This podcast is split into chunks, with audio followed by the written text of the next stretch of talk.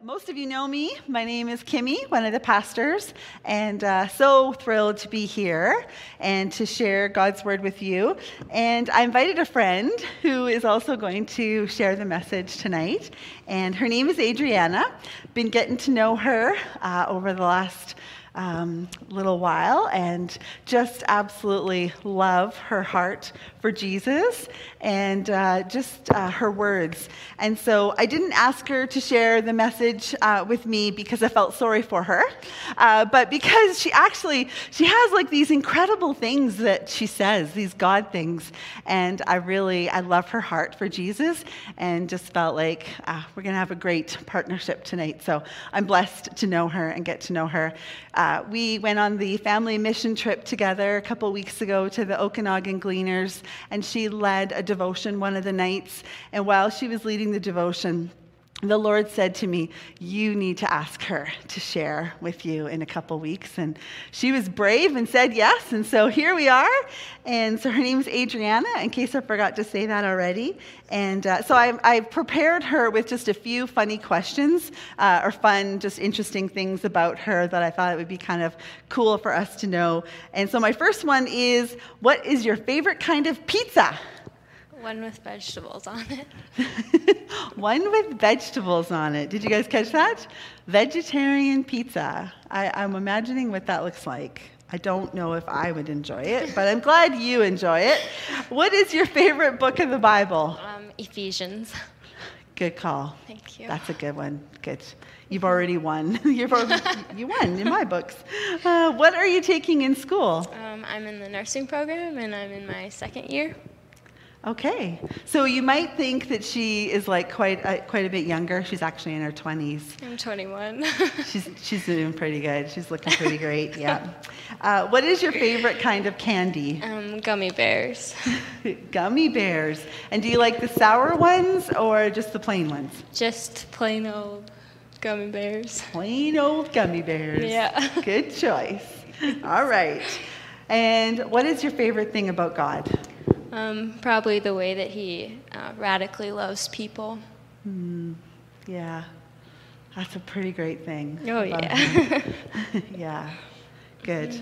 So, yeah, so we're going to share together from Matthew chapter 5. And if you brought your Bible or you want to open it on your phone app, you're welcome to. We will also have the slides up on the screen for you so you can participate with us there. And we're going to kind of go back and forth through this scripture and we're going to share on it together just some different thoughts and different perspectives.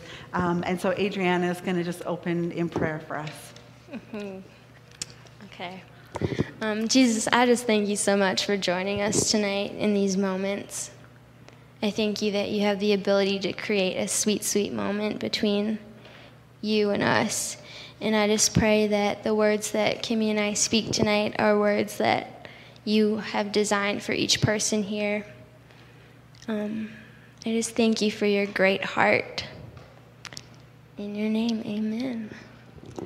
Amen. All right, so we're going to start in Matthew chapter 5, verse 43. And it says, You have heard the law that says, Love your neighbor and hate your enemy. But I say, Love your enemies, pray for those who persecute you. And so at the beginning there, it talks about this law, and you might be thinking, like, what law? What, uh, what is Jesus referring to? Because these are red letters in the Bible, and this is Jesus talking. And so he is actually quoting from Leviticus. So let's go back to Leviticus 19, verse 17. And this one says, do not nurse hatred in your heart for any of your relatives. And so, in the day, biblical days, uh, if you were an Israelite, then anybody else who was an Israelite was a relative they were a family member. Even if they weren't like immediately related to you, they were a part of your family. And so it's like, don't nurse hatred for any of your relatives, any of your family, any of your people. But instead, love the people that are close to you, right? Love your people. And let's be honest, for most of us, this is pretty easy. But then the scripture continues on to say, but love your neighbor as yourself. I am the Lord. And so, yeah, we get it. Like, it's pretty easy to love the people that are in our families and in our circle, right? We can all do that. But then when we go back to what Jesus is quoting in Matthew chapter 5, he says, um, and hate your enemy. He kind of like adds this part to what was being said in Leviticus. And the reason that Jesus does this is that in his day, it was actually a really popular saying. It was something that the zealot people would say. They would say, Love your fellow neighbor, love your fellow Israelite, love your fellow Jew, but hate your enemy. And the enemy was the Roman. So love your neighbor, but hate your enemy. And so that's why Jesus is referring to this, is because he knows that the people listening to him are people who want to overthrow the Roman government, right?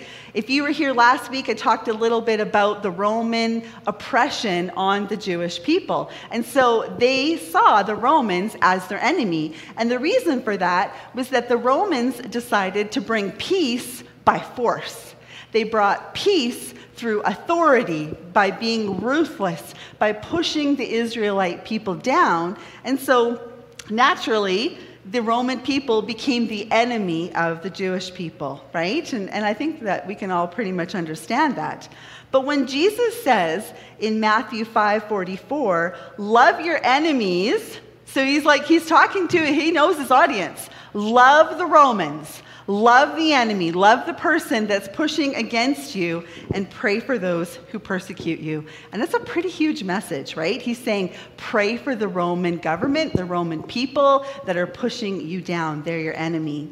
And this word persecute, it means to pursue in a hostile manner, to harass, to be mistreated. And we don't have a Roman government that's oppressing us and pushing us down, but a lot of us could probably talk and, and find somebody who's oppressing us, right? Maybe it's a boss that's treating you unfairly or being cruel, or maybe a spouse that's abusive, or maybe an addiction that's bossing us around and kind of our enemy and in control, right? We could all probably nod our heads and say, yes, we've been mis- mistreated, we've been treated unfairly at some point in our life. And so those situations or those people then, in our eyes, start to become the enemy. They're our enemy. And so Jesus is saying, pray for your enemies. And we're like, yeah, but you don't understand what they've really done. You don't understand like how much they've really hurt me, and they don't actually deserve my prayers, right? Like, let's be honest. Like, my enemy doesn't deserve my prayers, is, is something that we might think. And Jesus is saying, pray for your enemy. And when he's saying this, he's saying, forgive them. Forgive your enemy. Now, I have a little bit of a picture for you. And I want you to kind of imagine if you have a neighbor, where would your neighbor naturally sit? Your neighbor would sit beside you, right? Somebody that you're in community with, somebody in your family, a loved one, a neighbor, a relative would sit beside you. Where would an enemy sit? Often in front of you. Your, your enemy is poised before you, blocking you from the things that you want to get towards. Your neighbor is beside you, your enemy is in front of you. Well, what if we were to move our enemy's position to our neighbor's position? What would happen? Well, it would actually change the atmosphere. It would change everything, wouldn't it? Because our perspective of the enemy, of the person, would change because we no longer see them as blocking us, but we now see them standing beside us. So, how do we do that? Well, we're going to talk a bunch about that tonight. And one of the ways is through forgiveness and through boundaries. You see, if we move somebody from the enemy position to the neighbor position, they don't even have to know that we've done it. We don't have to skywrite it. We don't have to tell anybody that we've done it. We don't have to tell the enemy that we've moved the enemy from that position to this position. They don't even need to know we've done it. You see, the enemy is that person that's deeply hurt you and for some of us, it's like physically hurt us or emotionally hurt us. And, and we can share stories and understand why that situation and that person has become an enemy, right? They've taken control of what you think you need to be in control of, and you think they're blocking you from a happy life. But what if you changed their position? They can't actually do anything about it. You can do everything about it. You can move them from enemy to neighbor just by offering forgiveness.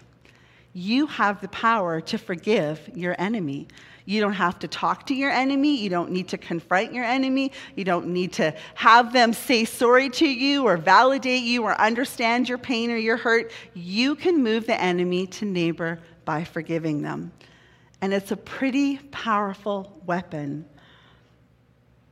because then we no longer have this unforgiveness, this enemy blocking us from God if this is my path, if this is my sight and my vision, and God is over there and the enemy is standing in front, that's blocking me from a fullness in Christ, right? That's blocking me from seeing Jesus, relating to him, connecting to him. So, what do I got to do? I got to get that enemy out of there. I have got to move him to a neighbor position so that I am free in Christ and free to live in Christ. Forgiveness is powerful. And it is a choice. You have all authority and, and all power to forgive that enemy before you. Now, is it going to be easy? Oh my goodness, no. No, but Jesus never says that life is going to be easy. But is it possible? Yes, it is possible through Jesus Christ. Now, I have a friend, and she said I could share her story, um, but just not her name. And um, she has experienced deep trauma in her life. And I actually can barely even begin to um, describe, I, I, could not describe, and I don't even know all of the horrible things that have happened to this beautiful friend of mine. Um, as a child, she was, she was drugged and she was raped and she was manipulated and controlled by adults that should have been protecting her and taking care of her despicable things that happened to her that should never have happened and that did not she did not deserve. Like she never deserved this. None of us ever ever deserve this. And yet these evil horrible things happened to my friend. And the people who hurt her were naturally her enemy right? They were naturally sitting in this pathway between her and god and she reported them, and, and there was justice, and she wanted justice, but not in a malicious way. She has such a beautiful heart that she just didn't want anyone else to be hurt by um, these evil um, actions of the people that hurt her and offended her. And so, yes, there was a consequence for the action, but still, that doesn't give her the, the, room to move them from enemy to, to neighbor, right? Yes, there needs to be consequence, but that doesn't move them. The only thing that moves them is forgiveness. And so, what she, what she has gone through in this last year is this process of forgiveness. And I could weep when I think of her and the beauty that bubbles out of this woman because she chose to forgive people that so despicably hurt her in ways that I've never experienced. And yet she chose to forgive them and to, to take away the power and control that they had in her life. She was no longer blocked by the enemy, but instead, she is just focusing on Jesus. She is just focusing on Jesus. And are some days difficult and, and harder than others? Oh, yeah. Some days are still so difficult. Because you see, when we move the enemy to the neighbor, it doesn't mean Satan forgets. He remembers his position and he wants it back, right? And so he's going to remind us and refresh that hurt, but we have to keep forgiving and keep moving that enemy back to a neighbor position. Take control. And now what's happened is the fruit that is bubbling out of this friend of mine is incredible. Does she need to go to her offender and to say to her offender, I forgive you? No. She does not need to do that. No, and I think it's actually a healthy boundary that she doesn't do that. But does she need to forgive? Yes. Do you need to forgive? Yes. Do I need to forgive? Yes. And dang it, it's hard. But we clear the path between us and God when we forgive that person who's offended us. And now, what's happening in her life is that she is radically loving people. She's better at loving her family and her friends and her community and the people around her. And now she's actually helping other people to say, you know what, freedom is possible. Trauma is horrible and can be the enemy, but it doesn't have to be in control. You can take it back and offer forgiveness. It's been incredible to watch her growth, to forgive the enemy in her life. Adriana's going to continue on talking. Mm-hmm. So the next line that comes, Matthew 5:45, it says, "So that you may be children of your Father in heaven, for he causes his sun to rise on the evil and the good, and sends rain on the righteous and the unrighteous." And um, the first thing I want to point out is that the is the use of the word children. Um, when I think of a child or children, I think of their behavior and my expectation for them, or maybe even lack thereof. And I, all I can think about is the fact is of wow, okay. All I can think about is that they receive so much grace and so much space to grow. They get to make mistakes and be forgiven by the people around them so quickly because they're a child. They're learning. So when we are called children of our Heavenly Father, when we are called children of God, we receive that same grace that as an adult gives, like you and I as adults, give to children. And that is encouraging. So, knowing that we get this grace, we can go in loving our neighbors and learning to love our enemies with the okayness to make mistakes because we are growing. Um, the Bible also says in Matthew 18 20, For where two or three are gathered together in my name, I am there among them. And that is awesome that we get to be in a situation with someone and Jesus is there. That is just super cool and it is a blessing. But also, there's a flip side to this. When two or three people are gathered together, there is potential for mess because humans are messy. We have our brokenness, we have our imperfections, and we also all carry a slightly different view of who and what Jesus is. Um, when we walk into a place with our imperfect, imperfect likeness of Jesus, it can be hard to encounter people but because we are children, we get grace for that. And the next thing I want to point out is our when we create boundaries for ourselves, it's not limiting God because our God is limitless. It is just protecting our hearts. It's also showing us our comfort zone. And from there, we can then determine whether we want to step outside of it or if we want to hang out there for a little bit till Jesus is like, okay, get out. like, you know? so good. Um, then in John in 1 John 4:19 it says we love because he first loved us. I really like this because it shows us that God that Jesus carried this love that we carry, he carried it first. He he went before us and did the exact same thing we're doing now. He felt the things we feel. He's been in the same situation. He's walked it out. Um, this is shown throughout the whole entire gospel where Jesus does what humans do, but he does it with the words of his Father. And that is stellar, and we should try and do that more often. Um, so then, the second half of this verse, it says, For he causes the sun to rise on the evil and the good, and sends rain on the righteous and the unrighteous. And to be truthful and vulnerable, when I first read this, I was like, dude, what's this have to do with love? Like, I don't get it. And so then I just sat down with Jesus and I was like, okay, let's break it down. Let's look past the words on the page. And he said, choose love over judgment, for God will do that part justly. It is not our position, our position to love. Um, and I just, spending time with Jesus and learning about this, uh, something came to my mind. And when we share the gospel with people, it's important to be authentic in it.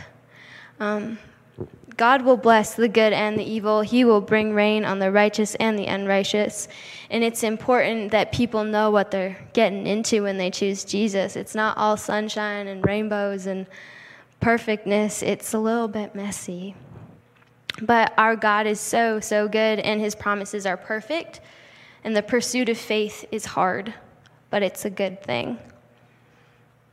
Um, yeah, so that's what I wanted to do. And so um, I wanted to maybe just touch a little bit on how do we walk authentically with Jesus.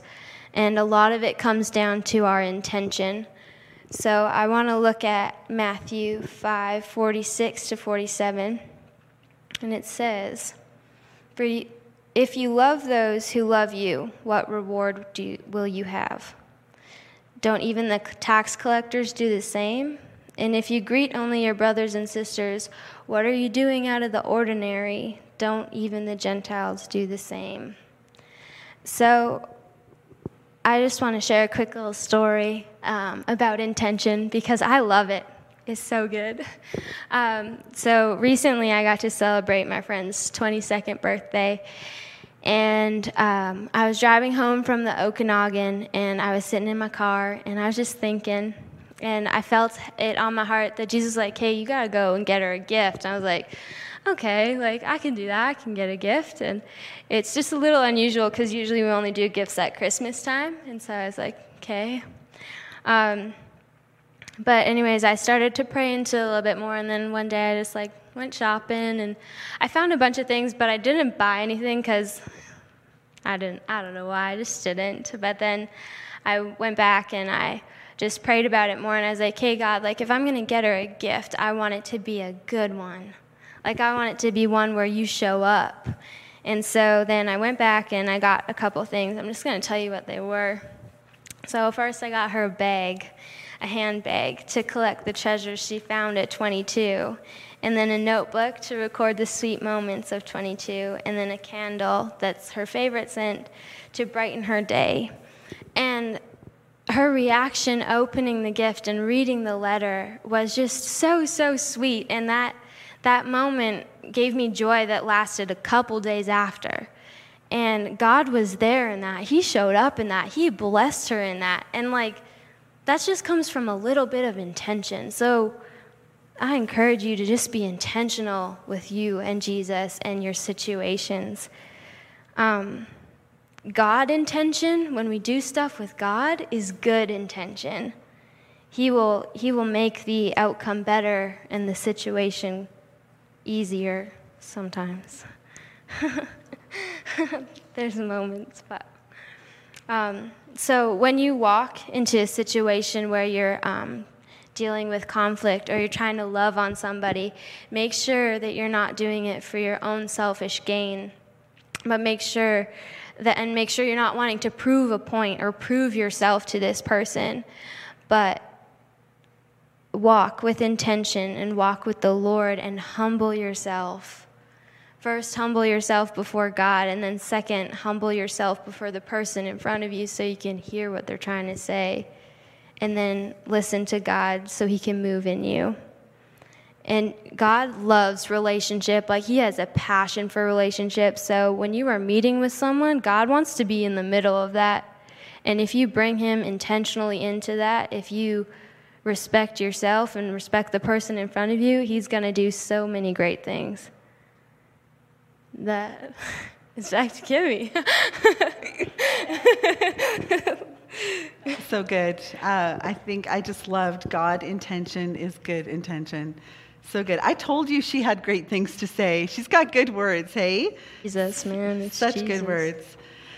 Well, let's continue on in Matthew 5 and let's look at verse 48. It says, But you are to be perfect, even as your Father in heaven is perfect. And so, when Adriana, Anna, when Adriana and I got together and we read the scripture the first time, I saw the word perfect and it kind of actually like lit up for both of us and I'm sure it meant very different things. But for me, if you know me, I'm a little bit of a perfectionist, just a little bit. So the word perfect was actually like a little bit of a trigger uh, because I was like, ooh, yeah, I don't know, that's actually been like a little bit of a, of a tough thing in my life. And so I thought, well, I'm going to look it up, right? To this sentence where it says, You are to be perfect. The word perfect is actually a Greek word that, mean, that, that, that says teleos, and it means finished, full grown, adult, mature. So when I kept looking at the scripture, I was thinking, well, the second part about even as your Father in heaven is perfect, I thought, well, that word perfect that describes Jesus, that describes God, must be a different word, right? It has to be different in the Greek because there's like the word perfect for humans, and then there's probably a different word perfect for God because he's so amazing. He's just so awesome. He'd have his own perfect word. And I looked it up, and guess what? It's the same. It's the same word. The perfect word is the same for both. And I kind of I wondered why. And then I thought it's because God is the standard. There isn't a different kind of perfect. God is the standard. But God's perfection isn't actually attainable in completeness to any one of us here on earth, right? But it's our duty, it's our desire, it's our passion it's our goal to be Christ like, to be God like. Does that mean that we're going to fully attain perfection here on earth? No, no, but that's going to be my goal. That's going to be my standard. That's going to be my passion, is to be more like God every single day in everything that I do. And how is that going to happen? Well, if I want to be like Him, what am I going to do? I got to hang out with him. I got to be with him. I have to come back to that intentional word. I have to intentionally seek a relationship with him.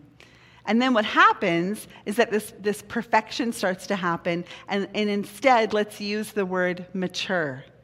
A maturity starts to happen in our lives, a maturity in our relationships with other people because we are acting maturely as God acts maturely, right? We're intentionally pursuing that maturity that's in Christ, right? We don't love like a baby. Like, if you think of a baby, a baby has strings attached to the love that they have for their parents, right? They're dependent on their parents feeding them and clothing them and changing their diapers, and they, they need something from the other person in order to, to have that relationship. And God is saying, no, no, I want maturity, and that's manipulation. So love maturely with no strings attached. Find your fulfillment and the place of renewal in Christ, and then the love that He has for you will start to pour out to other people because it'll be a maturity in God that's being poured into you, that's being poured out. You'll start to love people maturely, and it won't be based on them behaving the right way. It'll be based on this relationship that you have with God. Your love for people is based on your relationship with God. I hope you believe that because he is, he is the author of it, the creator of it. And if you want to love people, you've got to love God. You've got to know God. That's where maturity comes from, is through God, through God. And we can drink through a trickling tap and just have a little bit of God, just here and there, every once in a while, and we're going to stay a baby. Or we can turn on the fire hose, right? And try to drink from the fire hose of God. And that's where maturity is going to start to come. See, we can point the finger at the enemy and say that it's the enemy's fault why we don't love other people. But like we heard, it's possible through forgiveness to move the enemy to a neighbor position and to maturely grow that relationship with God right? Your relationship with people is based on your relationship with God. And I believe that Jesus is calling us to be consistent everywhere. That the way that we live and love when we're around each other, when we're around Christian friends, when we're around our family, is the way that we would live and love when we're around the difficult people that we don't know. And that is only going to happen through a maturity in Christ, through intentionally seeking that relationship, imitating God. Because we know God doesn't give pieces of love, He doesn't have strings attached, He gives a fullness. So let's go to the next part. Okay. Um, so when, when we were together talking about this and the perfect, perfect word came up, I, uh, that same week I read in Matthew 8, 5 to 13, and I'm just going to summarize it for you guys. Um, so this is what I read. Um, so Jesus was like traveling through cities and towns and doing his doing his thing. He was speaking, he was healing, he was teaching, he was hanging out. and he went into this place called uh, Capernaum. There you go. Um, where a man comes running up to him and greets him and says, You need to help me because my servant is suffering. And so, right there, that kind of like took me by surprise because this man who has a servant runs to Jesus and says, Hey, you need to help. Like he was in charge of this guy, but yet they became equals in that moment. Um, and Jesus, his response is kind of like, okay, cool. Like, what do you want me to do? Like, do you want me to heal him? Do you want me to say I'm sorry? Like, what's going on? And this man's like, I need you to heal him. And Jesus is like, okay, cool, I can do that. Take me to your home. And this guy, he's like, um, he's a centurion, by the way. Forgot to tell you that part. Um, so he starts listing off all these reasons why um, Jesus can't come to his house. He starts listing sins, he starts listing imperfections, and Jesus turns around to all these people following him and he says, Truly I tell you, I have not found anyone in, all, in Israel with so great of faith. This man, he came running up to Jesus and just bared all his unworthiness, and Jesus still saw his faith and was like, That man has the greatest faith I've seen yet well, so far in his journey of what I've been reading. Okay. um, and then Jesus looks at, looks at the man and he says, Okay, go. As you have believed, let it be done. And the servant was healed in that very moment. And this story shows that it doesn't take human perfection for God to move, um, it takes faith from us and we need to have faith and have expectation in Jesus. Your imperfections and your sins don't prevent the hand of Jesus from reaching out. You need to have a big, unashamed faith for what He will do. And having an expectation in God is a good boundary. Having an expectation in men and what they're going to do is a not good boundary. So just carry that with you. So good, so good. So we um, talked and we wanted to do a little bit of a, an exercise with you tonight. And so hoping you'll participate with us. It's always more fun when people participate. And um, so earlier I had said that the cross is kind of like a doorway, okay? The cross is complete.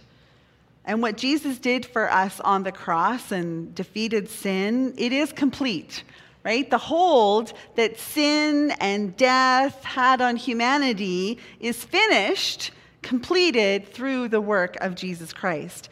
And so when we come to the cross, uh, I believe that God doesn't want us to just stay there. I believe that that's actually a doorway for us to move into a deeper relationship with Him.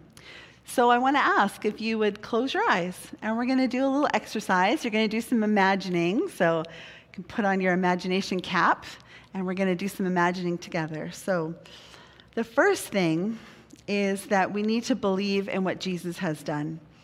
And maybe for some in this room or connecting with us online, you have never actually said out loud uh, that you believe in Jesus, that you believe in the complete work of what Jesus Christ has done. And so I'm hoping today is that day and that you will say, Yes, I believe in you, Jesus. And so, with your eyes closed, I just want you to be thinking of the things as I say them, just repeating them in your heart. Yes, Jesus, I believe in you. Yes, Jesus, I believe in your life, in your death, and your resurrection. I believe that you and only you, Jesus, fully God and fully man, conquered sin on the cross to pay the cost, the bill, the debt of my sin. And I believe and I know that I have made a lot of mistakes, God. And I am asking Jesus that you would forgive me of them. Jesus, forgive me of my mistakes because I believe you have the power. Jesus, thank you. And so, if you are watching with us online, and, and today for the first time you said yes, I want you just to please click that button And if you're here in the room, I want you just to close your eyes again and I want you to put your hand up if today, for the very first time, you feel like, yes, I get it, I understand, and I believe. So just keep your eyes closed and put your hand up if you feel like that happened tonight. Yeah, thank you. There is a party in heaven. And I want you to tell us, if you're online or here in the room, those that have said yes, you need to talk to us. You need to tell us because you're not in this alone. We never want you to feel like, oh, now I have God. Now what do I want to do? What am I going to do? Sorry. We want to be there with you. We want to be your neighbor. We want to partner with you. We want to help you to understand fully how much God loves you.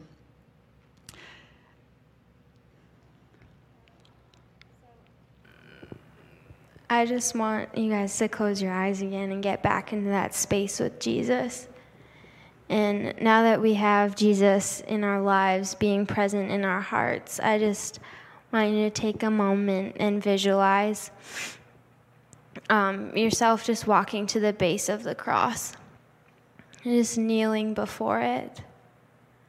If you need to do this physically, like actions, just feel free to do that. It's a safe space. Um, now, I just want you to imagine taking off, off the old mistakes and giving them to Jesus. Imagine leaving the mistakes you've made at the cross and asking Jesus to forgive you for them. And whether we have known God for two minutes or 20 years, I want you to confess your sin. Now, staying at the base of the cross, I want you to imagine the hurt that happened against you. Imagine the people that hurt you, the words that you were called that weren't from God. And I want you to leave them there. I want you to take a step back. I want you to just shake it off, man. Like, just shake all that grossness off you. Give them to Jesus. And I want you to I want you to forgive the people for that you've put at that cross. And I want you to ask Jesus for, to forgive them. And I also I also want you to forgive yourself. Let's keep our eyes closed and sustain this moment. Forgiveness is powerful, and you are shifting what stands before you. And you are say, enemy, you must leave. Fear, you must go. Anxiety, you must leave. Trauma, out of here. My enemy, you must move from this place because forgiveness releases. So, by the power of that forgiveness, you are moving the enemy from this line between you and God. And so, just keep imagining this place that we're in. See, forgiveness unlocks this door so that we can walk in freedom. It unlocks healing. It's where it can start. Healing starts with forgiveness. It unlocks truth. And the truth is, you never deserved those hurts to happen, but they did. But God is saying so tenderly and so lovingly to you, it's time to let them go. It's time to let them go. It's time to forgive. I've got greater things in store for you. I've got good things, but I need your eyes on me. I need us connected. I need us intentional. And so I want you just to imagine yourself.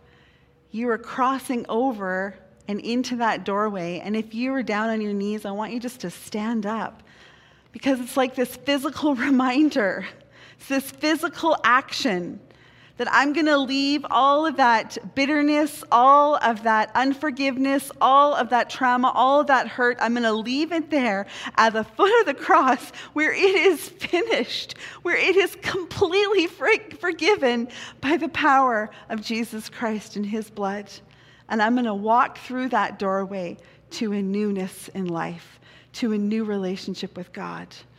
So I want you to imagine yourself right now just walking through that doorway, and you've got none of that old baggage behind you, and you've got no enemy before you. All that you can see in front of you is Jesus.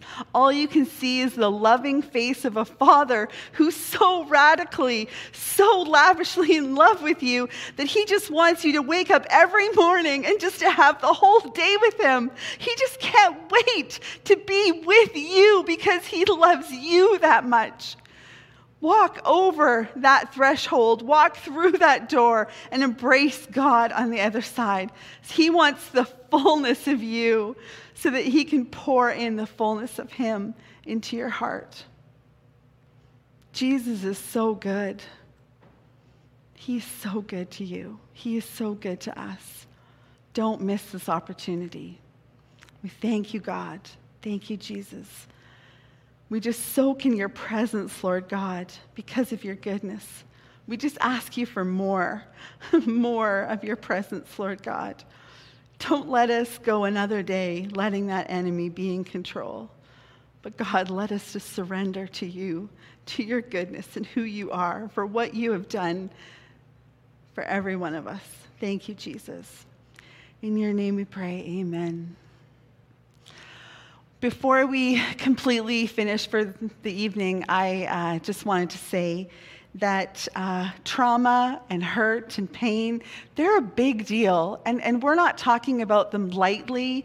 We're talking them knowing the power of God and that through Him it is possible to have um, hope and faith and healthiness.